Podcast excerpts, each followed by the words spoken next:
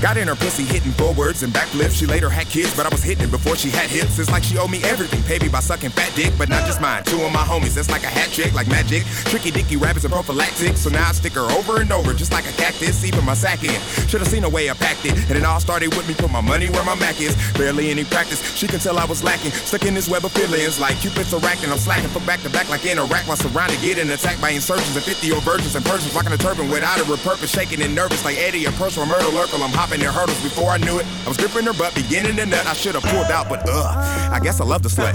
But anywho, now she's my baby mama. It started cool with barely any drama. We even fucked on her point, period, blank, and comma. I really love when you got blood on my blanket, little mama.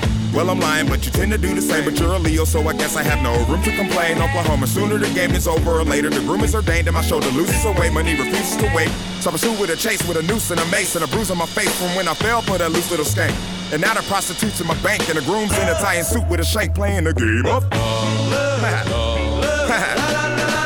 I love you, Junior.